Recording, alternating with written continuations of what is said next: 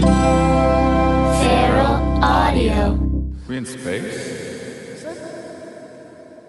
Or is this a, just a cave? Or is it a space cave?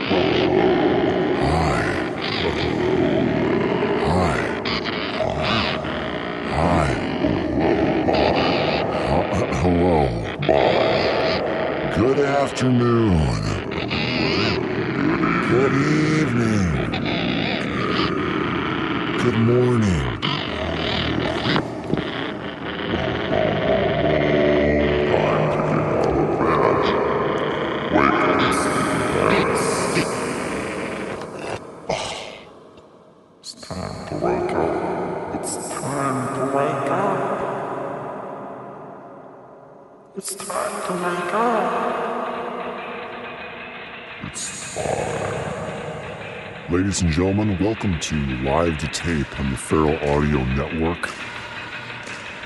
You're listening to Live to Tape, that's what this is. This is a little bit of music playing behind me. Uh, you just heard a, basic introduction using tone and sound and a, and a forward theme. My guest today, Shamos, my guest today, Shamos, my guest today, Shamos, my, my, my guest, Shamos, Shamos, my guest today, Shamos.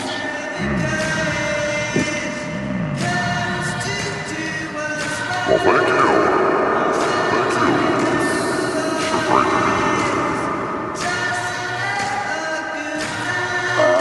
great to you. It's about to get really good. This is a song from a guy called Bandit Pair. It's a bandit pair.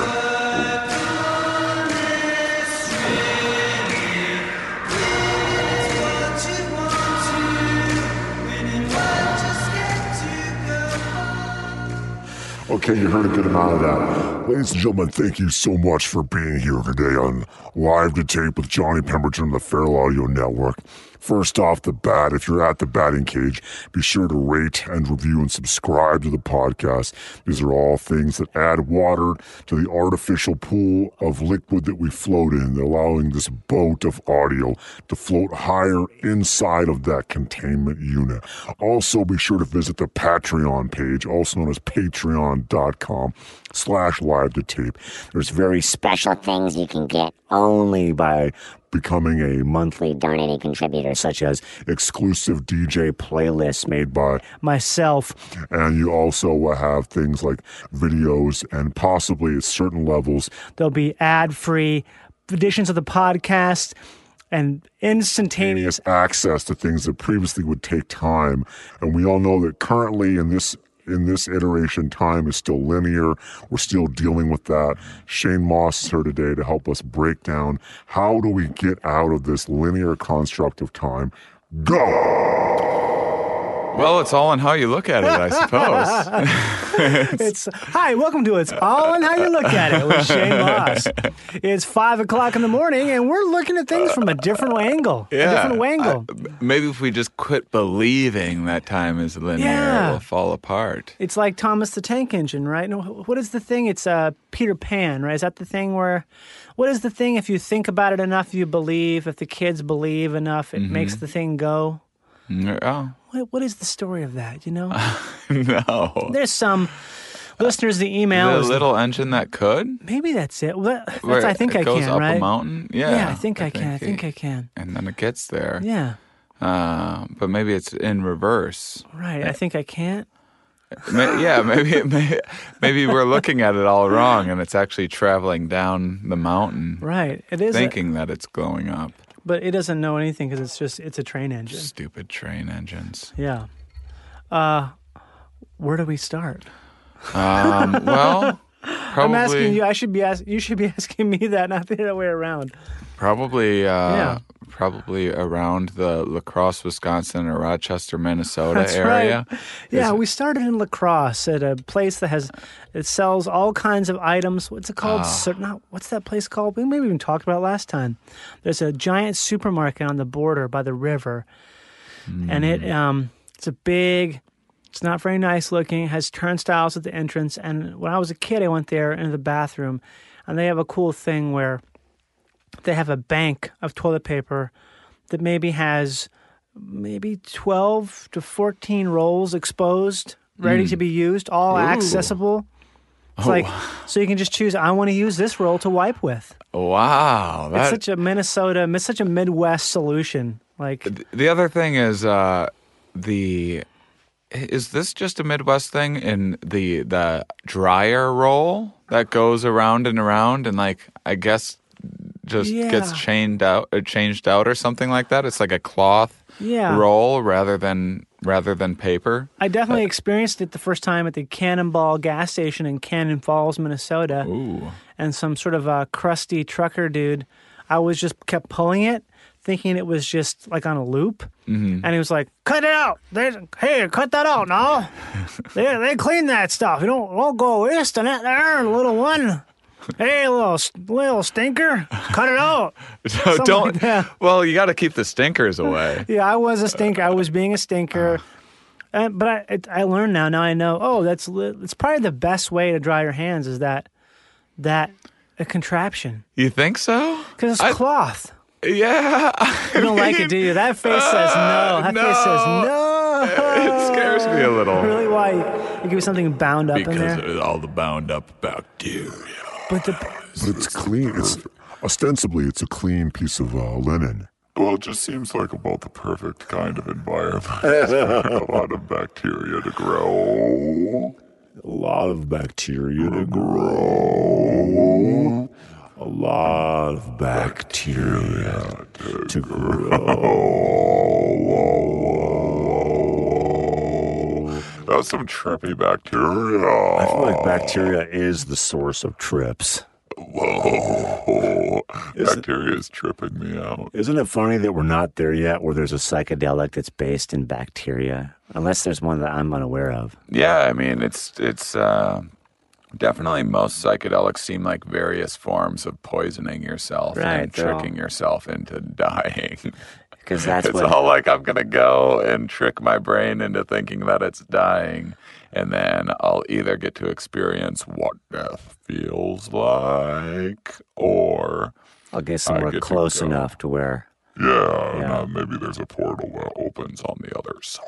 I took some LSD yesterday. really. uh, some LSD 25, and I took a bit more than I bargained for. I was planning on doing a. I I do like doing the micro doses. I did. I did one on uh, that Sunday I saw you. yeah. I had one at about 11 a.m. But I also had took uh, I took some 40 milligrams of some uh, uh, Vyvanse, which is like Adderall essentially. I took it that morning, but then I was like, just because I was exhausted. And then I was given the opportunity to take some LSD. I was like, I guess I'll take a microdose of that. Sure. And I get in the car, we're heading to that place. I saw you, and it became a thing. We're like, oh, oh, this is a touch, mo- a touch more than, maybe double more than I expected. And it wasn't bad. It just was a thing where it was really good, actually. But the yesterday's experience with the uh, LSD was it was heavy. It was a thing where I was like, oh man, it wasn't a full dose. Why, you know, what is a full dose? I guess right. It's hard to say exactly what that means, but either way, it was something where it was uh, it was intense. It was emotionally intense. It was something where I'm like, oh, I feel I feel like I'm I am I'm being weighed down. I feel like I need to. Uh, it was yeah. It's like that's the thing about LSD that's interesting is it's it lasts so long. It's a thing where it really it really can break you down.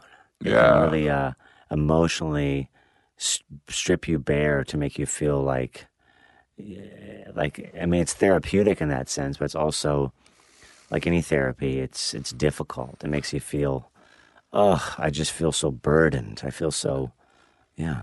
I well, LSD to me is is this roller coaster that's like, yeah, and, like the whole time I'm on it, I'm like, yay, whoa, yeah, Yeah.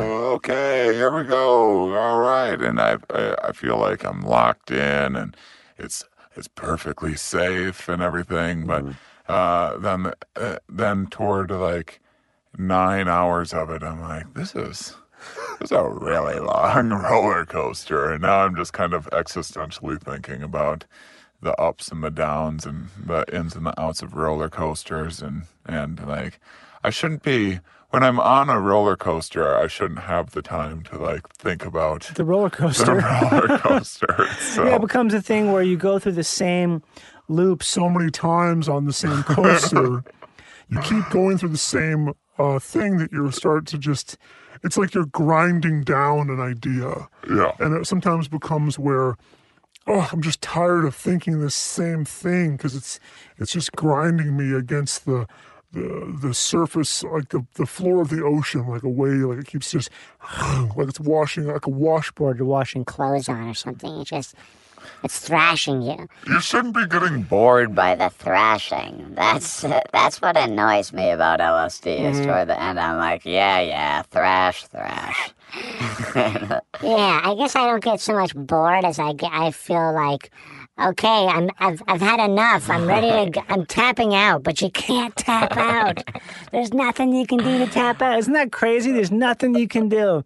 I think you can sleep sometimes. Oh, I can't. I can't sleep even twelve hours afterwards for the most part. Really? I can, but it's like a special sleep. It's not like ah, I'm resting. The rest, the best rest is once it's done. It's like, oh wow, I'm free from the encumbrance of this, uh, of this sort of uh, invisible lasso. That's when it's when it's not great, but when it's good, it's obviously a different sort of thing. Where, but yeah, Yeah.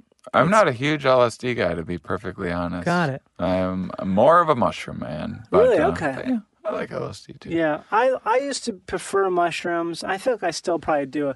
I told myself yesterday, like I think that's the last time I'm going to take any uh, anything more than a pure, like an actual microdose. Not because that was probably like 40, 50 mics or something, which is not a microdose. It's just a small dose. Right. So I just I can't do it, and that's, especially when I had I had work to do. Yeah. I had some writing to do. I feel like I can work on LSD. Okay, Really? that, that's the one. It's like super functional for me usually. I mean, emotionally on the inside, it's a bit of Mm-hmm. a roller coaster, but I don't get the same visuals that a lot of people seem to get off of LSD. Oh, right. Yeah, for me, it wasn't so much the visuals as it was just the, uh, like we were just talking about, like like the the heaviness of thought and mind and stuff like that. Where I'm like, huh, oh man, I gotta, I gotta like wade through the weeds here. Yeah. But I also feel like maybe that's what I'm doing it for. Part of me feels like it's like this weird addiction where you're creating a, a uh, you're creating a something for yourself to fight. Because Yeah, it it it's very much like uh, I sometimes when I'm tripping, I'm like, oh, I should stop doing this to myself. Like every time, I don't need to revisit all of my insecurities on such a regular basis. like, and then uh, okay, I already forgave myself for that one like 20 trips ago. I don't Right. know why I'm still revisiting this same uh, weird like. Okay, embarrassing high school memory. Like I get it. You had Really? some embarrassing memories in high school, or or like, uh, you know, you life. did something. You did something stupid when you were like a little kid, or or you didn't you didn't feel like you got enough validation when you were six years old, Uh-huh. or something like that. Like I've already explored that so much that I'm like, all right. Is that what just- hits you in, in that experience? It's old stuff comes up. Um. Well, my favorite time to do any psychedelic is when I'm in a really transitional period. Usually, I do a lot of psychedelics in a short amount of time when mm-hmm. I'm like, what is my next act going to be? Right. And then I write an act and then I like hit the road to hone it. And when I'm on the road, I don't need like once I have the premise in place and I know I know like kind of how everything's put together, then I then I just go about honing it. So psychedelics is kind of uh, points me, shows me the path, and then um, after psychedelics don't really help me walk that path that much. Yeah, I feel the same way. It was something where because once you're in there, you've got the you got the actual weeds to fight. You got actual like wood to chop with the axe, as opposed to creating this sort of uh, world that you have to. It's like like giving yourself a substantive thought to to battle with, as opposed to because if you're if you have a job, you're doing something. I mean, I would think. I remember hearing a quote about the director John Ford.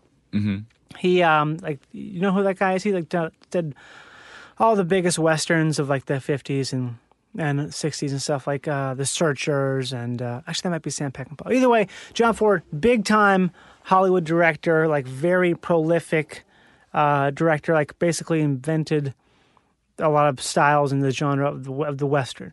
Uh, worked with John Wayne, and he was like a fucking work machine. And whenever he wasn't working on a movie, he would just be fucking blackout drunk like every night because he was so used to working and just he loved having like that just that trench to dig metaphor like the the movie the films he would make are so much his big studio films there's so much work involved so it's like that thing where yeah his his mind was so oriented toward having a task that's difficult he just got himself wasted because that's something to deal with. It's like a thing. You're you're basically inventing. You're putting the brakes on yourself because you don't have anything that's uh, like this big insurmountable task of a fucking massive western film to make. I think that the being from the Midwest is a little bit like that. Yeah. There's like, uh, I mean, I imagine throughout the history of the Midwest, I, I often think about like what are, uh, were your um, parents from the Midwest as well? My dad's family's all from there, but my mom, so they're from Louisiana. So when I hear about it, it Yeah. just sounds like suffering and just like Right. waiting to get through the next winter and whatnot. So Mm-hmm. it seemed like there's just lots of work to do all of the time. And then uh, when there wasn't, now all of a sudden there's crippling boredom. So like you've you've built the shelter and everything and you've Yeah. canned all the foods and whatnot. Now you just have to hibernate and get through it. And so you just get blackout drunk. Right. So you, it's like a different addiction replaces the other addiction. Just it's all the same thing. Because you think about all these people, at least all the people that I know, who are alcoholics, who are dry. Like it's something where they they're obviously not being destructive to other people, and they're not doing stuff like driving drunk or stuff like that. But they are, for all intents and purposes, this person's still an addict. Yeah. They're just addicted to something else. I I quit drinking again um, like three months ago. Right. I did it once for like three years, and uh, I quit drinking again three months ago, and I've just been pounding sugar and Yeah, lots of caffeine. It's the and- thing. It's like you got to have something. I don't know. I, I find myself doing the same thing where I, it's like if I'm not drinking, I have to be exercising. I just, I don't know. It's like a thing where I feel like, I don't know how it took me so long to realize I'm sort of an addict. I'm just not like your classic addict. Yeah, Uh, I yeah. just have a control. of- life. addicted to life. Well, they think that that addiction is. I mean, addiction is just learning, Mm-hmm. and so uh, potentially, if you're able to just learn things really quick and pick up on things, you're more susceptible to being addicted to different substances. Are you serious? Yeah. What do you mean? uh, Explain that again. So, So addiction is, I mean, learning is just kind of repetition and then Mm-hmm. habituating to a pattern of behavior. So your brain goes, okay, there's, I need to pick up on this pattern that will move me forward Right. in life. And then drugs often just hijack that system Mm-hmm. that that is like you have this reward system. And then uh, so dopamine's a little strange too because at first like a, a rat uh, a light comes on and the rat hits a lever and uh, like happens to hit a lever when the light comes on and then and then the uh, the little reward comes out and this dopamine is released. So it's like this reward system. But then um, but then after a while, the dopamine kind of hibernates like back in time in the brain. So now the light comes on and now dopamine's released and dopamine becomes the motivator. So rather than being like, whoa, look at that thing we just got, mm-hmm. dopamine then becomes like, hey, look, this thing's about to come. Let's get excited. Let's go. Let's do it. And it's a precursor to the actual right. download. And then you can actually increase the dopamine. So they can then, um, oh man, why am I? For, I'm forgetting the vocabulary, but basically, Serotonin? no, Oh. you can you can alter the the rewards Mm-hmm. and make them less predictable. So if you then just like stop giving it rewards, the dopamine will die down and be like, this isn't a fruitful path to go down. But if you if if like 50% of the time you give it the reward, the dopamine actually increases um, by like double. So so you're half as likely to get the reward, but you're twice as motivated to go after the reward. Then if you just get it 100% of the time, you kind of just get bored with it and go like, "Oh, that old reward." I think I see what you're saying here is that it's like, let's say I'm a drunk, right? it's like an intermittent uh intermittent rewards. Yeah, if you don't, because you don't That's why always we like get it. gambling and stuff. Yeah. Yeah, you don't always get the download that you want. Yeah. So you try again, and then you get it, Yeah. and then you reset. Like, oh, I'm gonna get it. I'm gonna get it next time the same way I would do it. If I do it the same way I just did it, if I drink this number of beers in this way, and this way, way I'll get the same download. But then you do it again, and it doesn't happen the same way. Yeah, but if you're if you're kind of um, good enough at figuring out, if your brain is good enough at figuring out patterns, then Right. you do get the reward hundred percent of the time. So much so that then there's uh, that then there's this kind of hedonic treadmill of of so y- you are getting one unit of reward one day or for one week, Right. and then the next week on you get two units of reward and then there's a spike of like oh my god we're getting double the reward. This is amazing. But then you habituate and on that by the end of that second week if you drop back down to the one reward which initially made you happy now Mm-hmm. you're miserable. But if you want to be happier you're going to need to increase it to like three or Yeah. four units. And so there's this um, there's this kind of uh, uh, we're we're all kind of running on this wheel of of chasing this carrot. And once in a while, we actually get the carrots, Right. but uh, but then there's just like bigger carrots further out in front of I, I, I don't know, and So what So- interrupts it then? What's the at what point does it become this thing? I'm just trying to uh, re- rel- make it relevant to my own experience in terms of how I think about that stuff. At what point?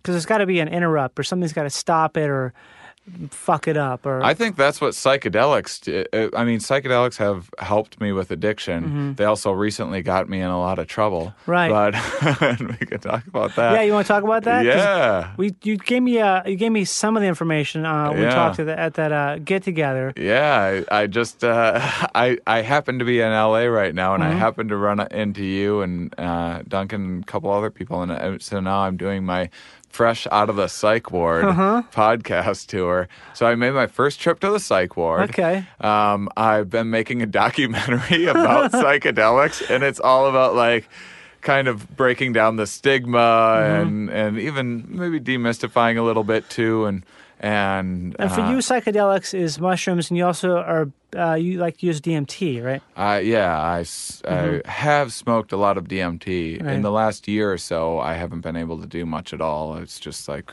it's been a little too too altering for me. A little bit. So you're uh, staying away because it's of what it will I just- bring.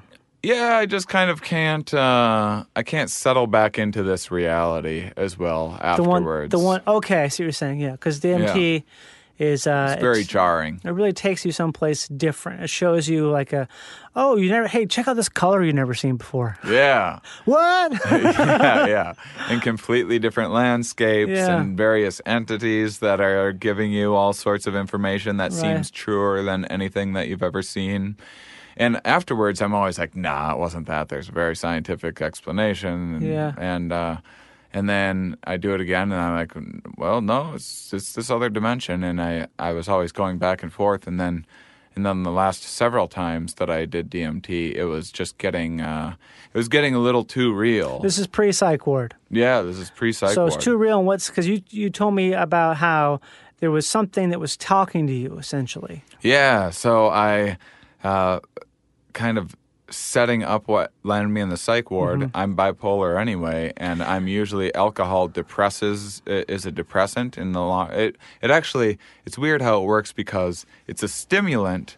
Uh, while you're drinking it, Right, but then it becomes a depressant. yeah. So like, Yeah, so you can drink alcohol, you just can't stop drinking alcohol. Yeah, that's the big, that's the wonderful irony of that terrible, beautiful thing that as alcohol is that, yeah, it does both. And But- by the way, I'm like not in AA and telling everybody that they need to quit drinking or anything like that. Mm-hmm. It was just like I, I don't have the self control available and I need Well, to a- take a break. That's a common thing with people who have bipolar disorder, right? Is a thing where that uh, certain drugs like cocaine and alcohol become like a, almost like a like a band aid, right? For um, for it helps it helps uh, calm the mind.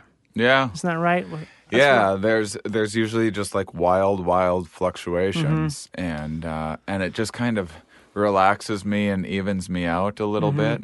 bit, um, and so so yeah, sometimes taking like so those crazy r- roller coaster rides of psychedelics don't really. I'm like kind of used to having this up and down personality anyway, so Mm-hmm. I'm uh, usually when I do a psychedelic, I'm like. I'm right. It's just real crazy. and What? I say, well, you found. When did you find out you were bipolar? well, I, I think I've known since the internet, since like Okay, so since I was like 16 years old. But I've been officially diagnosed. Um, I was officially diagnosed, like, and that's why when they put me in the psych ward Got because it. I was bipolar one. Normally, I'm just bipolar two, Oh, okay. meaning depressed most of the time, and then bits of mania of like having big dreams and manic ideas. But two, but one is the it's the big one. Yeah, yeah. One's the big boy. Yeah. One's two, the Charlie Parker. Yeah. two is uh two is the coward's bipolar. What a terrible thing to say. Oh, you got the coward's bipolar. You're not really crazy, you dumbass. yeah. You only think you're going to the edges. You'll you get there. no Keep working. Keep working. Keep uh, light a car on fire. So I on the documentary I I was doing more psychedelics than normal and then I um painted my face in like glow in the dark MAOI inhibitor which makes uh, makes DMT last longer. So what- and what the idea the- was to like make is- myself look like a crazy person Okay. but not be a crazy person. yeah. and and then it turned crazy. I smoked DMT. It was the first time I'd done it in nine months, and DMT was just starting to get creepy. Like it was like Nine months. It's been that been that long. yeah, Why had it been so long? just because it was starting to uh, like rather than me traveling through a portal Uh-huh. into uh, space, it was like it was coming out like. This portal was a two-way street, and it was figuring out how to come Wow. back through. And then I was like, "Wait, what is this?" So it was sort of visiting you in your dreams, or what? When were you Yeah. finding this stuff that was coming back through? Well, probably the first thing. I mean, several things like tripped me out from uh, from DMT. Um, but the I I once um, I went through an injury where I was on pain pills, Mm-hmm. and I overdosed on pain pills one night, and my respiratory shut down. This is a while ago, though, right? yeah, This is uh, like a couple years ago. Yeah, yeah, a Okay. few years ago. I Right. wasn't. Uh, I was abusing pills in the uh, at the time in the sense that I would binge like once a week. Yeah. But I would just grin and bear the pain. So I wasn't like having to take them every day. I wasn't suffering Oh, yeah. withdrawals, anything like that. I'm very familiar with this tactic. yeah. Yeah, as a person who's had who's had major surgery, you realize that you get the pills and Tylenol works just fine. Mm-hmm. So you can save the the real things for when you're having fun. Also, the thing you learn is that if you have actual pain, you take a painkiller. What it does is it takes care of the pain, and it doesn't make, it doesn't get you high.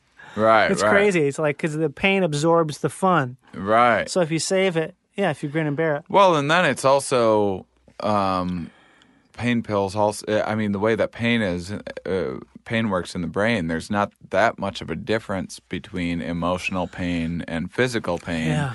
And so those pills can also, if you're in a uh, depressed, broken psychological state, it can also make that feel better. Oh, yeah. Not just like a broken foot. Hundred percent. I mean, that's like a thing what they say about poppy tea. Like, I, can- I don't know. I read some book about opium and how it's been around for thousands of thousands of years, and it's a tea that, um, before Jesus was served at funerals because it's the tea that takes away sadness. So you give it to a widow or someone's mourning because, like, if you are, you're, if you're having like you cannot get off the fucking ground because you're so uh, your, your grievance is so heavy. Yeah. You, you someone would make you a little poppy tea. You can drink it, and you can you can bear life Right. as time passes and the pain fades. yeah, yeah. It's like it's, it's a real thing. It works. Right. Yeah. So I went a little overboard one night Right. and did actually die. And then I saw like this DMT world. And then I noticed that I, I was like, wait a second, I didn't smoke DMT. What's happening? I'm like, oh, I'm dying. And then I, Wow. So wait, this is you had smoked DMT before this experience. This mm. is oh yeah, you many had times. you you knew, you knew it. You recognized it. Right. And so you were, had OD'd on these painkillers, and you were going to this DMT world, but you realized, oh, I had not I taken didn't smoke DMT. DMT. So- so I must be dying. Wow. And then I like incredible. Jesus Christ, that's something where portal. there's probably a limited number of people on the planet who can say they've experienced that. Because isn't it? I mean, DMT. Hey, listeners, we don't know, I'm pretty sure that DMT is a chemical that is released by your brain. We think that, right? Is that Uh, true? Yeah, I mean that's like uh, popular that- that's science? like one guy put it out there, and that's Okay. been the popular theory. Oh, so it may not be true. It may not be true, but it was what it seemed like Yeah. when I seemingly di- I mean my respiratory system and I I was going to call 911 and then Mm-hmm. I before that could happen I just blacked out. So and, what happened? Uh, and I was able to just like I I was like wait a second you're dying and I was able to jolt myself back into this. Uh-huh. And like kind of bring my consciousness back into my head. Wow. And I woke up kind of like punching the air and getting blood flowing again. And so ever since that time, I've been like, oh, DMT really is a portal to whatever is on the other side of this. And then, and that was sort of confirmation for me. And, and so maybe this is just confirmation bias, but I started kind of um, getting premonitions on DMT, and so it was just getting a little. Uh, it was just getting a little too real, and I mean, just a fucking irony of that, of what you're. It's just, it's so heavy. it was it was getting to be too much. And then and so I hadn't done it nine months. I smoked it on this documentary, and right away, this alien thing or this thing like controlling all these different dimensions and running mm-hmm. everything was just like, oh, good, you got the cameras. Now you can tell people. I'm like, what the fuck? and and I started. First, I started laughing because I was like, "Tell them what? Like, how do uh-huh. you describe this weird world? There's like these four different kind of dimensions intersecting or breaking off or overlapping. I can't really mm-hmm. tell, and it's this pure like holographic energy and and then I I would see different timelines of like I'd see myself walking in and like having a family and I'd see these different uh, Christ. it was really strange and so I didn't think that much of it and then I uh and I'm like an atheist, or I certainly was. Yeah. Um, and I can't claim that anymore. I, I guess I'm agnostic now. But um, a couple weeks later, I went to do ayahuasca because I was like, "What was that?" I want to I want to do like a slowed down version of that to see because I was like, "How am I going to tell people?" And it was like, "You figure it out." And I was like, "Well, I need more instructions than that." So isn't so w- w- what you did with the DMT and covering yourself in the MAOIs? That's isn't that pretty much the same as doing ayahuasca? Because isn't ayahuasca Yeah, but it's still pretty short. okay? So it's the duration. intense. So it doesn't give you time to really kind of interact with whatever the experience Yeah. was. Okay. And ayahuasca is milder, more manageable. Like on ayahuasca, I was kind of again, I, I don't like the ceremonies because I would rather just be by myself or with someone kind of writing and going through you're not allowed to talk at the ceremonies Mm-hmm. because you'd be interrupting what everyone else's, like their own journeys. yeah. And but when I did ayahuasca, it seemed very clear to me Mm-hmm. um, that I was being given instructions to go and tell more people um, about ayahuasca. And I, honestly, I don't like. I don't believe what's coming out of my mouth. Right, Uh, even though it's like the truth as far as I can remember it. Now, uh, and the further away from it I get, I'm like, no, that's not what happened. I'm, I'm, you know, I misperceived something, or this is that was just like my own fucking ego. Right. Um, and uh, so, so the thing that like spooked me was as soon as I was like, um, what had happened earlier that that day is when I was going to set an intention.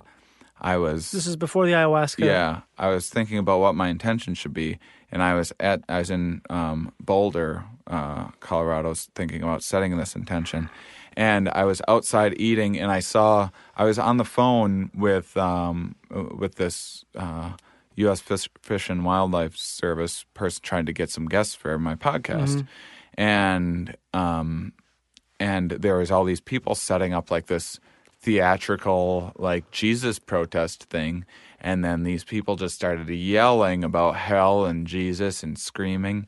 And it was uh, I couldn't I couldn't hear anything on the phone so it was incredibly annoying.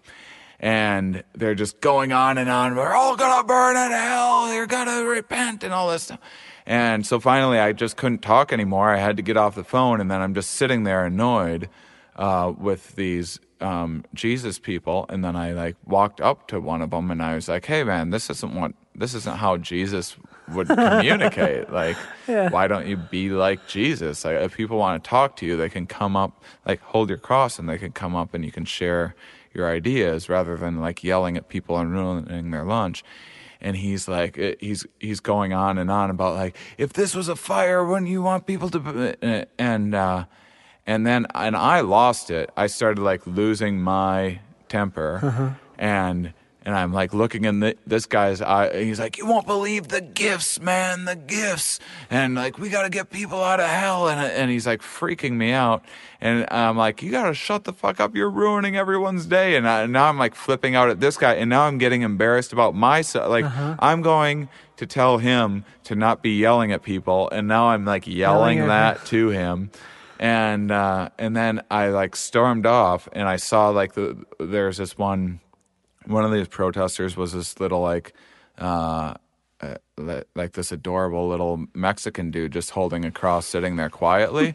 And like as I like stormed off I saw him and I was like you're cool. Because he wasn't like bothering anybody. And then and then I was like see that that's what it should be like that dude should just sit there and if people want to talk to his uh, to him about his message they can. You can't be that in your face about it. And then i was reflecting on myself how i'm too i'm too in your face and too preachy sometimes. And i you can follow me on like twitter and see me just yelling arrogantly at humanity once in a while. It's always like really embarrassing when i look after the fact. And uh and so i was like that's my that's my um, uh, intention is to is to find new ways to be calm and confident and uh, so I haven't told this part before because this part is like where it gets I, I, It's cool. I, have I've been I've been cool. saying I've been saying that that like uh, it was I got instructions about communicating and stuff, but it was far more specific than that. I did ayahuasca.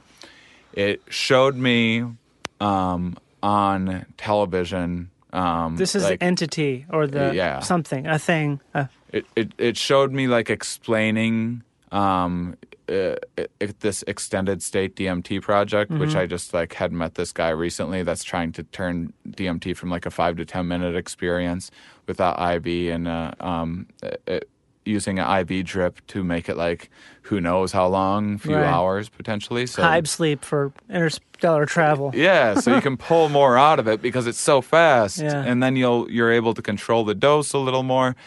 And so so I saw that, and then and then this thing was showing me all of these communicators throughout history, and it was kind of and I was thinking about how um how how like uh, you should behave like those people should have been behaving more like Jesus. And then I was like, well, who am I to say that to them? Maybe I should be behaving more like Jesus. And then I just thought, Jesus is just a concept in our heads. Like each of us just have our own picture of what Jesus is, whether you think it's a lie or a metaphor, or whatever. Right. It's still like a entity that lives in your head. That, isn't that, that's also like the whole thrust of Christianity is that it's a God that you can make your own. It's like a Yeah, but like, so you live in my head as well. you Right. know? Like, Yeah, we all You also a, representation of you also lives. in- Yeah. like I could dream tonight, and you could be right there, and, and it would be a perfect impression, and I Right. wouldn't know the difference. And so I was thinking that, and I was thinking of the like, um, of the the uh, be, uh, uh, what would Jesus do Right. thing, and how a lot of people don't like they just wear wear the wristbands, Right. and then they're like, oh, now I can do whatever I want because I have this wristband on, and then I was like. Why not use your empathy, like the powers of empathy, to put yourself in other people's shoes and just put, if, if it's that important to you, just be that character in your mind. And I said to myself, like, I was just like, be Jesus. And then it was like, as if I had accidentally said Beetlejuice three times or something. And all of a sudden I started getting this whole story of how Jesus was actually a metaphor about addiction and, and how he had, uh, how it, it was about egos getting out of control. this and, is all inside the ayahuasca. Trip? yeah Okay. and uh, and it was something like it was something I don't remember when it happened. I'm not sure if it was when I said be Jesus or when I said oh my god Jesus was a drunk. Like it was about him turning water into wine and like Right. getting a little showy and like uh, with his powers and like uh, making it rain fish and stuff like that. And and then when I said that I just felt it felt like a lightning bolt hit hit me, and then um, I there was this there like the house started shaking, and then afterwards I asked I I thought for sure it was just in my mind, but I kept on getting more messages about how time and information works and like the nature of reality. This is all still this. all inside the ayahuasca. Yeah. Okay. I mean, it was. I could talk about just the ayahuasca trip for hours. So I'm Wow. trying to like sum it up as quickly Yeah. as I can. And afterwards, after it was over, um, ever, uh, I was like, "Did you guys hear that?" And the people on my side of the room had heard this huge smashing and thought like the house was going to come down off the mountain. And uh, people on the other side of the room didn't notice it. And so then we went downstairs the next day, and uh, and in the foundation of the house, like right under where my head was, there's this enormous crack under where the foundation was. And I'm like, what the fuck happened? Was that? Did I do that with my mind, or did my mind per- perceive the cracking happen, and then it quick my consciousness like Right. thought of this, and so and so uh, I was like, well, whatever. Uh, you know, psychedelics are crazy. And then as soon as I got down off this mountain, my phone, because there was no reception up there, my phone lit up. And then um, uh, the first text I got was this guy running this extended state DMT uh, study. And he's like, hey, we're filming. Um, tomorrow we're announcing, um, I think as Gaia TV filming it or something. And uh, he's like, we're, we're filming this. We have. Uh, we have a, a couple of uh, scientists here giving a talk about it, and um, we're putting together the team to put this study together. And uh, I was wondering if you'll be the first volunteer to be in this DMT Wow. extended stay. And I'm like, what the fuck? Like that's what that's the message that I got last night. Was I was supposed to, I was supposed to explain this study to people, and uh, and so um, that happened, and I went, and it was surreal being there. And then I, I started um, trying to figure out how this is happening and like how what message it was it was getting. And I was trying to journal as much as I could, and and I had a lot of um, ideas about comparing kind of the Big Bang of the universe to when when an idea. So everything's just layered and scalable. So ideas form in your head much the way a Big Bang does. Right. And um, Everything's everything. Kind of. It's like a yeah. yeah. And so, um, and, and so I was kind of trying to model um, sort of the physics of how ideas are created and, and how they how they move and transform and kind of take on lives of their own. Um, you know, like a like a song can mean a million different things to different people, depending. Uh, even though it's the same The same digitally, thing, yeah. it's the same thing. And uh, and then I had this uh, idea that if I already was going to do be the first person doing this extended state DMT thing, and if if it is what they think it is, which they think it's like information being passed through this portal from the future, Mm-hmm. then there has to be ways to test that. This is what the guy is saying at the experiment thought. Yeah. Okay. And, I mean, it sounds legit, actually. I mean, I can't think of another way to do it. it makes sense that that. I mean, if you think about time travel, whatever, uh, whatever that would be, well, that's essentially time travel. yeah. It's not going to happen like contact, where you build a, an apparatus. Right. It's going to happen something that's a lot more. Perhaps subtle, there's a way like. of detecting. Uh, perhaps there's a way of moving information through time in a different way that isn't linear. Mm-hmm. Yeah. And there is a way of receiving that information. Like this was. I want to be very clear. This was not a thing like I'm Jesus or like I'm I'm like some uh, some chosen one. This is very much like you need to tell people this so that people that know what the fuck to do about it can can like Can go and about it. see for Yeah. themselves and do something. Yeah. you know, Be the messenger. Like, like, I'm just this guy that like happened to be going around with this psychedelic tour, and I'm also Uh-huh. like a huge skeptic who's now say talking about Jesus and whatnot and all this stuff that I would have never pictured myself doing, and and so so one of the things that happened was I had a fan with uh, with tickets to um, Roger Waters, uh, or that works for Roger Waters, and so he got me tickets. Pink Floyd, ladies and gentlemen. Yeah, and uh, and so I was I was I was mapping out how these ideas work and and like this new way of looking at math and um and how math is like like everything to us we're used to like looking at a movie screen which is this flat thing but in a DMT space it's panoramic and math should shouldn't be on like a flat piece of paper Right, it's It three-dimensional. yeah, it's three dimensional. Should be moving around, and it should be kind of building on itself, and it should be like math should kind of come alive. Um, and these formulas, like when you finish one formula, that knowledge that you gain from that formula should then be able, it, like It's like interlocking. It's like if you were to listen to this podcast again, knowing the information that you have received from it already, mm-hmm. you'll get a the information will change. Having Right. having gotten to the end of the episode and then revisiting that same information, it will change, and math should be doing the same thing. Oh, I see what you're saying. Because right now we have two plus two always equals four. Yeah, but so it's it's like thing where it's so But, but to be, and maybe this sounds really stupid, and I don't know enough about math. I used to be good at it, but I but I stopped. that sounds like a kind of person 16. who would say, who's probably actually pretty good at math would say that. Because I, yeah, But uh, so, so even like two plus two equals four. Well, Right. that, that's a metaphor for if you broke it down Right, like a a, child, you'd be like, oh, well, so four apples equals two apples plus an additional two apples, but the Mm-hmm. plus is an action. So you're bringing two more apples to the, it's a different thing than just having four apples Yeah. to start with. So the side, the two sides of the equation are slightly different, and It is also language based. yeah, yeah. So it's a thing where because there's some tribe in South America or something that has they don't.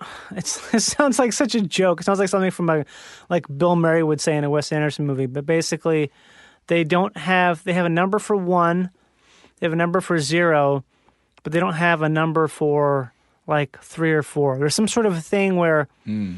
the way their language works, all the bases are covered. There's no problems because you don't really have to know, you know, one, you know, like a bunch, but really, it's not like a imperative for this hunter gatherer society to have specific numbers of a small amount because you have few, one, and many. That's all they have. That's all they need. Well, even us, we only need to know ten numbers, and Right. then it just cycles through. You go Yeah. one one through nine, and then the teens, and then the hundreds, and and uh, and so you just add a decimal point is all after you have Yeah, it's one like- through ten. It's all. It's not really. Re- it's not real. It's just this. It's a construct. So it's Right. and so I'm kind of like trying to wrap my head around all of this stuff, which to this day I'm like, I don't know how much of what I'm saying makes any sense at all, and I don't know how accurate it is. Or maybe it's just stuff that is just already very well known in mathematics and physics, and, and I just haven't read about it, and because I don't read that, I don't like learn about math and physics anymore.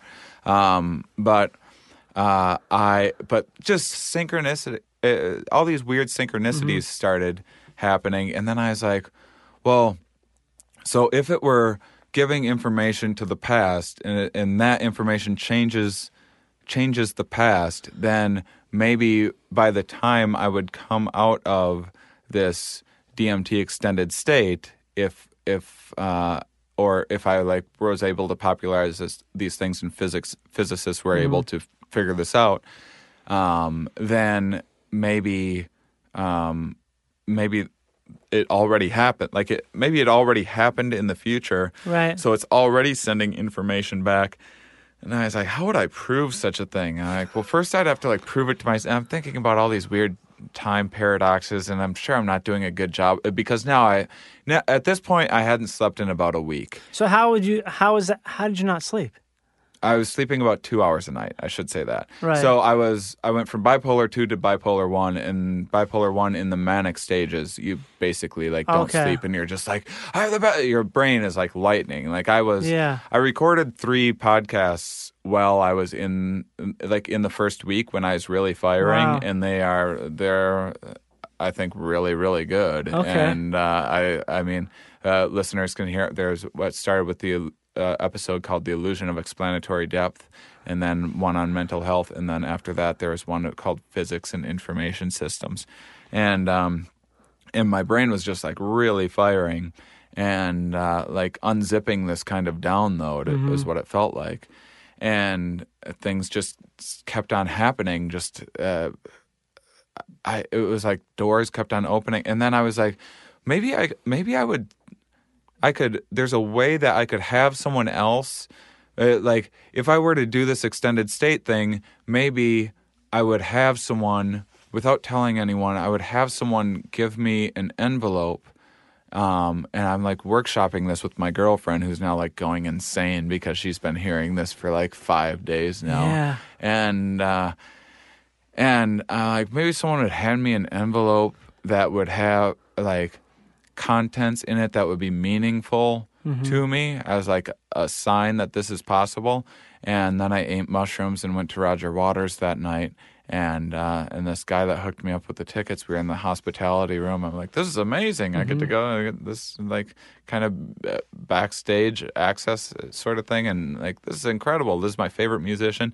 And then this dude, uh, he comes, and he checks on the tickets. He's like, oh, something's wrong here. And then he comes back, and I don't know if it's because he had like not as good of seats as he meant to, even though they're like the best seats in the house. But he comes back with this envelope, and I'm like, what the fuck?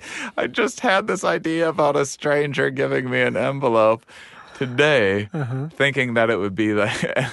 And and then I opened it up, and it was this autographed picture from Roger Waters, and I was, which I'm sure he just uh, autographs a whole bunch of pictures to give to people, and there's all sorts of logical reasons for it. But just because I just thought of that idea, and then I go in that habit, I'm like, what the fuck are the chances of that? And then I walk out, and I'm watching. So now I'm like, I have to sit down, and and this is like a really big download, and then I'm seeing uh, he he plays the song "Time," and on the screen they have the these representations of time, which are like a lot of the same. Uh, the visuals, things that you were saying. A lot of the visuals that I was like trying to draw for my girlfriend and stuff, and I was like, "What fuck is happening?" You see that, and then she started freaking out, uh, like mostly like concerned for me, Right. um, but uh, because I'd been up for days and going on and on about this. And then that's when things started like falling apart. That's when I started getting like really paranoid. Okay. I didn't understand what was happening. I didn't want to like make a mistake. I didn't want to like make a miscalculation and be responsible for I don't know what. And I started having like these visions of like terrible things happening on different timelines and I'm Right. like trying to correct these different timelines in my head. And I just started kind of losing my mind. And this is all you're just you're not under the influence of anything. You're just sort of you're in a manic state. the- this is the days afterwards, yeah, in just a manic state. So I did ayahuasca, and then a week later of being in a manic state, I did mushrooms, and then that's what really put me over the edge. And uh, and now I'm like, I don't know what reality is anymore. Like my girlfriend was asking me the next day, asking me if I knew where I was, and I had already been up in bed for hours. And mm-hmm. I was like, "Why is she asking me that?" Of course I know. And so then I'm like, "Oh, am I in the hospital right now?" Like I thought maybe I would, I had like died or something. Because I was like, maybe, maybe if that was. So then I was thinking, maybe I already uh, am died, or this is like part of a near death experience. Right. Maybe, maybe I'm about to pop out of the hospital bed from ODing on those pills. Like this is if I were to have a dream, Mm-hmm. it would be to have these amazing seats. Right, all these my thing- all these synchronicities musicians, uh, uh, uh, con- Mm-hmm. uh, awesome, awesome them concert that's like exploring all of these ideas that I care very much about, and uh, and I just started thinking that maybe um, like something was after me. Like I didn't know if it was like the I had constructed an idea for ending prohibition and Prohibition of of, of drugs. okay. And so that's what that's what funds the cartel and the terrorist cells and inner Uh-huh. Oh, city okay. gangs. And so then I didn't know if they were after me. Like the time cops maybe are after you. yeah, yeah. And so then and it started so when so then when you want to think that you're being watched and being followed, it'll start easy. feeling that way. Yeah. Because you're like walking around looking like a lunatic and so people are looking at you a little strange and then you're Mm-hmm. like why are they looking at me strange oh that's it's it's happening they're Yeah. they're watching me That's comfort. That's true confirmation bias. There. yeah, Uh-huh. absolutely. And then it just kind of went on like that for days. I went to the hospital, got a sleeping pill. Uh, they like monitored me while I slept.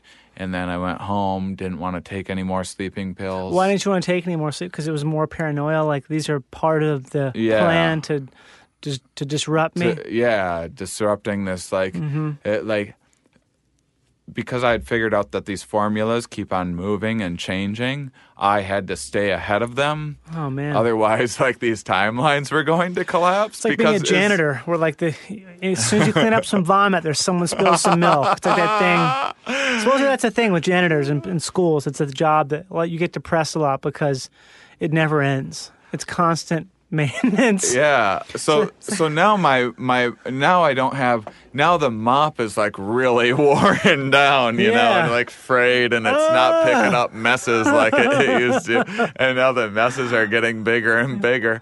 So it was like every time I kind of completed this aspect of an equation, um, I I would immediately uh, I would feel relief, and then mm-hmm. I would need to expand on it. Like every time you answer a question, it just there's no answer. You just have like ten more questions, so it's fractal like. Oh, And so these Oh. equations were like. like my ex-wife. me. My ex-wife's the same way. You solve one problem, it's like whack-a-mole. So It's not the car, it's the garage door. It's not the garage door, it's the floors, and then it's the pool. And then it's, tank. you got to fix the fucking roof. Then that's a $10,000 job. Yeah. Yeah. It's just this money pit. Of, I um, always thought, keep thinking like that, how funny, because all the stuff you're saying is so interesting and compelling. How like I want you to have like this sidekick who's like some sort of a like he's he's the last salesman in America who wears a tie and he's listening to you and understands everything, but everything his response is like, huh, "Wish my ex-wife knew about that." oh, uh, you talking about my ex-wife again? Jesus Christ, yeah, she's a theorem and a half. Uh, fractals? Yeah. Looks like some shoes my ex wife would buy. and I'm paying for them. That's my bank account. With my bank account had an exponent, exponential.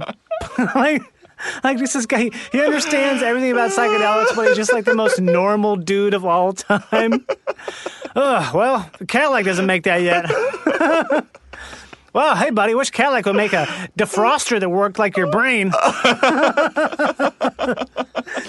Ah, can I, get, can I get some snow tires for this, please? Uh, hey, Shane, uh, check, please. I'm sorry. What, is this? Co- I'm sorry, but could you stop filling up my coffee cup? We've got to go. it's like I don't know. Something about that, like the dichotomy of that, makes me. I just keep thinking about that. you stop filling up oh my coffee cup. That's a good that's thing, What, that's too. how it felt. That's how it felt. So you have to keep drinking the fucking yeah, coffee. like as fast as I can. Ugh, that's madness. Because especially if was. you're It was So it's like you're too polite to say no to the ideas that are coming to you, so you're, they're exhausting you, right? Yeah, and then I'm like, like I didn't really care about myself. So then I'm like bartering with this thing, and I'm like, I'm like, well, well, if I like turn myself into the time police or whatever, can it, will you just like leave my family alone? And then how? What? What guarantees do I have of this? So now I'm like. T- making codes and I'm like Oh and I'm like flushing half of it down the toilet and like putting another bit in my pocket so I can like swallow it at any time if the fucking time police come in to get me. Jesus Christ. And like I know, I know this is like some intervention is- sort of thing. This is like Yeah. uh, an episode of intervention. Sort It of. was, yeah. I've seen some stuff like that on there, where the, like this lady who had all of her clothes off, jumping on a bed, doing all this math. really? Yeah, math. I mean, it was was shitty math, but it was, yeah, yeah. I'm sure I was doing thought- shitty math too, but I'm sure she like really thought she was onto something. Yeah. That's a, that. I mean, that's what a manic state is like. And I, it's math like, math. She was doing math math. Ooh, math math. Yeah, that's that's too like that. That's so much more focused math than what I was. uh, Really? My uh, psychedelic math math is just like ever expanding. Right. Yeah. This was some. Actually, actually, I don't even know, but she definitely was close to a liquor store, so she was able to get a lot of uh, fuel. Yeah, yeah. Mm-hmm. I uh, So yeah You're, so you're in the state, and it's still spiraling out of control. You're having like all these. Um, went to the hospital the first time. Gave me sleeping pills. Didn't want to take them. Um, and then was like submitted to like my girlfriend, who I was like convinced was like her family was being held hostage, and that's the way she was acting, why she was, and Right. not- and and so um, so then I go again, and they like tranquilize me, and then I just like wake up in a uh, in a uh, in a bed. so in, wait, how like, does that work? What is the technical aspect of that? Like, so your girlfriend obviously called someplace and said, "Hey, Shane is having uh, problems again, and it's not the the overnight stay didn't help." We went to urgent care. Okay. And You went with I her? think, Even though you're so paranoid, you went with. yeah. Well, it got a little crazier than that. Okay. I'm ready for this. I uh, well, Disguise your voice. Feel, I- feels better. I had this idea on how I could um, I love that one already. how I could kind of uh, hack into the White House with my mind. Oh my god. Uh oh. Uh oh. and, then How did Fairlawn get shut down? I, I, I had this idea. Man. you can hack on your mind. this is cool. This is really cool. no, it's, so I had this idea that um, Donald Trump was also in this state of like fiendishly trying to like keep up with his own addiction of of of and like not sleeping and try and and was like way in over his head and I was like I bet I can and, and then I could it felt like there was this ability to like teleport or or uh, use ESP or something like that to read other people's minds or something like that was happening. So I had this idea that I could uh, that I could trap uh, Donald Trump's mind in my head. Wow. And so, and so cool. Mm-hmm. I thought I did that, and then I was like going to the psych ward to like turn myself in. Oh, because you did that. Yeah. So you were So I was like turning in Donald Trump. wow. to the psych ward. That's and, like, cool. Capturing him. And so they, you told them that?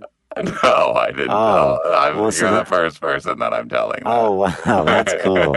We have a first. We have a first. So in your head, that's why you willingly went along into the psych ward yeah. because you had thought that was going on. yeah, yeah. And I so they- going to save. They were like, "Oh, welcome. You need to be here." yeah, and so And I was like- playing along. I'm like, "Yep, I'm a terrible person." oh my god. So you get there.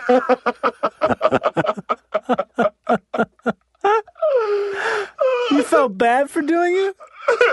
No, no, like I was trying to make it like if I made myself so like I would I, I had trapped Donald Trump, so I'm, so I'm like acting on behalf of him. So I'm like, yeah, I'm a terrible person and I need oh. help. Oh, because you're like his Like, proxy, yes, like his yeah. mental proxy. Yeah, yeah, Like yeah. a, not like a white blood cell. You were like a like a something that carries the the germs in. Right, right, right. So you had, it's almost like you had to go get exercised in a way. Yeah. So yeah. you go in there and they and they just they just assess you. Yeah, and And, I like- must have signed some paperwork somewhere along the way. Yeah. Mm-hmm. I was exhausted. I hadn't slept in days, and well, other than like a sleeping pill, Right. one one of the days, and there was just like I was I was like starting to I was starting to when I went to sleep. I would feel something coming through a portal in my head, Mm-hmm. and then I would like jolt myself awake, and then I Oh, God. would look like my eyes. My girlfriend said my eyes looked like I was possessed or something, and I It's almost like, like- something was trying to like invade my. It's like Nightmare on Elm Right. Street or something where you can't sleep because Freddy will get you.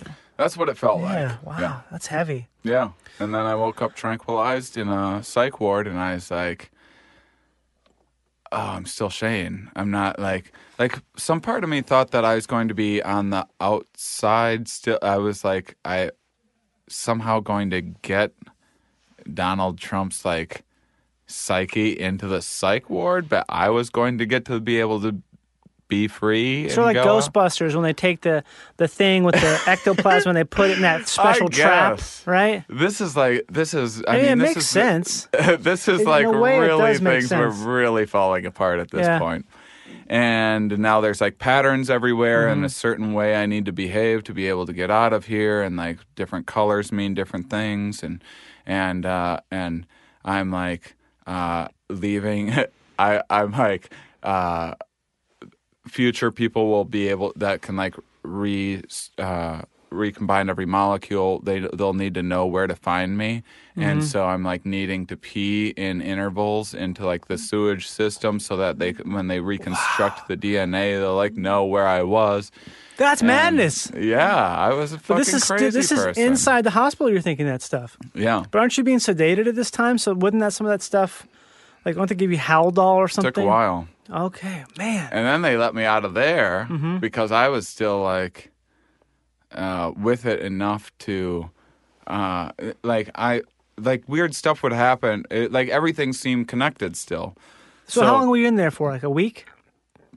No, this is like the first like holding place um, that they let me out of was just like six hours or something like that. But they don't tell you how long you're in there. Oh. Yeah. They don't like give you a sentence, so you don't know if you're like in there for the rest of your life or Yeah. what. So that'll drive you to madness a little bit in and of Jesus. itself. And and there's like a doctor, um, like Mm-hmm. a Doctor Brothers and I was like, my brother must have sent this person. Good, now I can escape. And um, they let me out of there. I was able to convince them that I, I could do this outpatient thing. Mm-hmm. And then, uh, and now my parents were visiting, and then I'm trying to like explain things to my parents. Are they visiting or are they parents. there because you need help? They're there because I need Okay. help. They weren't just like, oh, we're on vacation. We're going to come see you. They're like, oh, Jesus. Oh, I- okay. Oh, Oh, okay. Shane thinks he's Jesus now, I guess. So I guess he's going to need to. And that's not really what I thought, but that's what I might as well Yeah. have been saying. And, well, you know, he's to need some. And, and then I was still really, really paranoid. So Mm-hmm. then I thought, like, something was. I, I thought, like, the people had figured out a way to manipulate my parents by like Right. uh, getting a hold of like my brother's wife or I didn't know what and so then they ended up having me fill out forms which basically was like uh, made them responsible for me Okay. and like wouldn't calm down until I did and I was like okay I'll fill out the forms so you'll calm down and then I'll Yeah. have a conversation with you and then uh, and then as soon as like I signed the forms, they're like, "Okay, now you're going to the psych ward." And I was like, "Oh no, I didn't know what I was sa- signing." And I take that back, and it was too late, and I ended up going to this very scary psych ward, and it was horrifying. And Like I Cuckoo's Nest surrounded by- horrifying? it was surrounded by camera. You know, you're surrounded by cameras all the time, Yeah. and as you'd expect. And there's, uh, you know, people with clipboards uh, monitoring, uh, monitoring your uh, like when you go up to ask for something, they'll like make a note, and you're like, what? What's the note mean? Like, what's Oh, that say man. about me? And uh, and then the mood stabilizers started kicking in by like the third day Mm-hmm. i became stabilized enough to where i was very coherent Mm-hmm. but still like manic but not uh, more like uh, manic 2 Okay. uh, like i was very uh, very uh, like started exercising a lot Mm-hmm. and uh, was journaling a lot and kind of doing all the things that i was supposed to do and then I how this is how to get out of a psych ward. Um, I just started uh, cleaning up after myself better because I'm like, well, they're watching me, so I need to be on my best behavior. So, I can, and then after I did that, I was like, oh, uh, now that this area is messy, I'll just clean up that too. And I just started cleaning up after other people as well. And then I just started, if they were like handing out food or whatever, I was like, hey, do you want some help with that? And then I just start helping people and going to all, participating in all the meetings that I was supposed to participate in. And if someone seemed distressed, uh, I would, I would like ask them if they needed help. And I just tried to be as helpful as possible Right. um, to everybody, um, and while still kind of freaking out and not knowing how long I was going to be in there. Um, meanwhile, I'm uh, like on the phone. I have like big deals of, of like things that I need to like. I need to be out so I can like sign paperwork for Yeah. and Career stuff. career stuff happening. And uh, so after a few days of just being nice to everybody, they they let me out. I guess it's like that thing where if you help enough people, you end up helping yourself because it's Yeah. like a reflexive action sort of thing where Yeah. yeah, you can, there's, there's no free lunch. So if you're being kind to others, you're being kind to yourself in a way.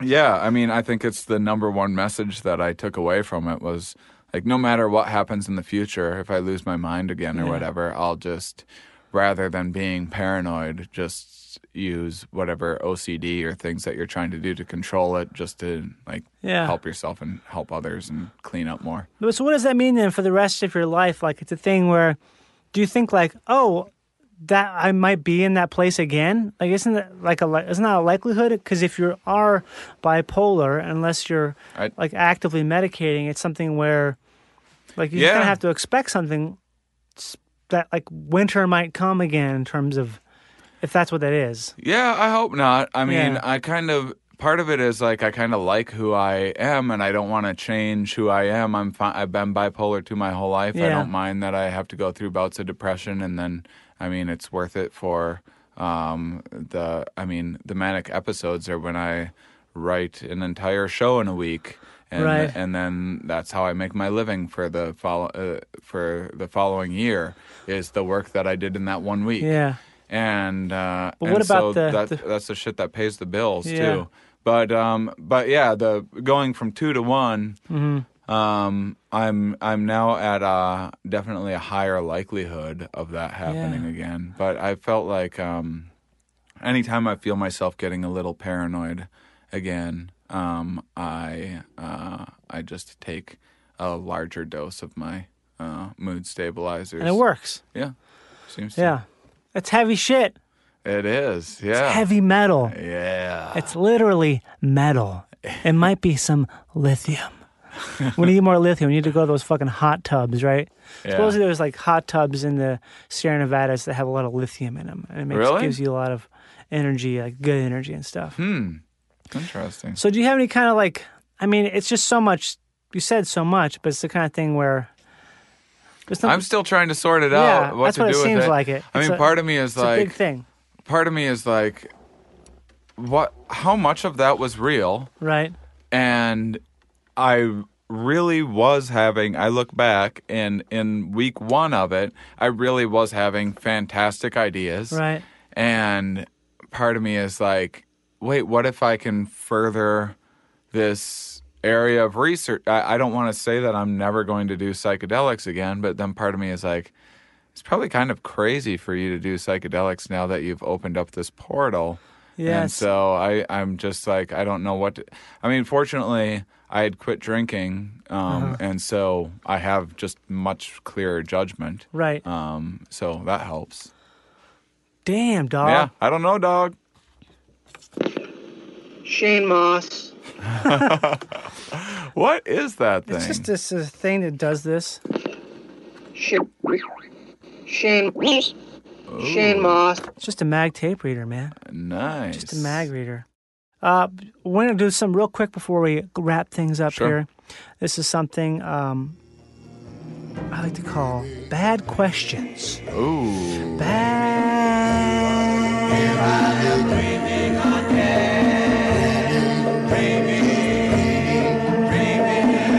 Okay, get ready. Get your goddamn body and mind ready to get sucked back into the micro stock. Here we go. Shane Mauss, are you ready to answer some bad questions? Absolutely. Okay. Some of these are from listeners, some of them aren't from listeners. What was the last time you spilled a liquid food all over yourself? Ooh. Had to have been applesauce. Just a wild guess at it. It had to have been applesauce. How was it? Try, how was the experience? Um, Good or bad? I think pretty good. All right, Yeah. great. That answer is correct. Ooh. How often do you want to cut the eraser off a pencil? Oh, almost never. Wrong. Every day. What's your deal, man? Uh, pretty. It's a pretty good deal. I'm a pretty good deal. Correct. Okay, now we've got some listener questions. Pat G asks, I love cottage cheese, but sometimes you get it and it smells funky like yogurt, but the date is fine and you just throw it away. Oops, not a question. Next, Yeah. Laura That's, C. It's the right. It's the right thing to do. That's why it's a bad question, I believe. Yeah. Laura C says, if your shit had to be another color than brown the rest of your life, what color would you choose and why? Uh, clear, so I could know if there was bad things happening. Would hopefully stick right out to me. Correct. How would you like to jump into water? Cannonball, belly flop, or pencil dive? Ask Matt K. Um, pencil. Correct. Ooh. Can you speak about the time you saw the Duck Dynasty musical? Asks what and It was the most amazing live show I've ever seen in my entire life. incorrect. it's true though. How Not hard? intentionally. Here's a question that's kind of weird and strange given what we've talked about. How hard would it be to dose Donald Trump and or his cabinet with LSD? Discuss the logistics. Well, first I'd have to hack into the White House with my mind, and then I'd have to give myself LSD, and then deliver him back to the White House. and Correct. Be You, tripping. you figured it out. Thank you, Shane. Lemons, limes, or oranges or grapefruits? Asks Robert T. Oh, grapefruits. Wrong. It's actually oranges. What? Oh, well. yeah. What is the best license plate frame you've ever seen? Justin L. Shane No, Moss. no answer. No answer is correct. We did, I, that was from a bot. Yeah. Someone who's a child named Kevin O says, "Tell Shane his voice is dumb and ask him Oh. if a kid would make fun of his voice. Yeah, yeah. Children make fun of it. My voice is kind of dumb. Your voice sounds dumb as shit, guys. What's wrong with you? Your voice is dumb. That's been bad questions with bad questions with Shane Mauss. Shane Mauss. Okay, baby. Oh. You're still there, and we're still here. Uh, Shane, can you tell people where to like listen to your stuff and get into everything? Go to ShaneMauss.com. Uh, you can check out the Here We Are podcast, herewearepodcast.com, and on patreon.com slash Shane Mauss. I started sharing all of my DMT experiences from one to infinite um, Awesome. to figure out what happened to my brain. Bad questions. Ooh. That was supposed to be before. Thank you so much for listening, everyone. Check out Shane's stuff. Also, be sure to rate, review, and subscribe to the podcast. It's important. It helps everybody out. It floats the boat. You know what that means. It floats the boat. This is a little Sun Ra here we're going to listen to as we go out and we leave.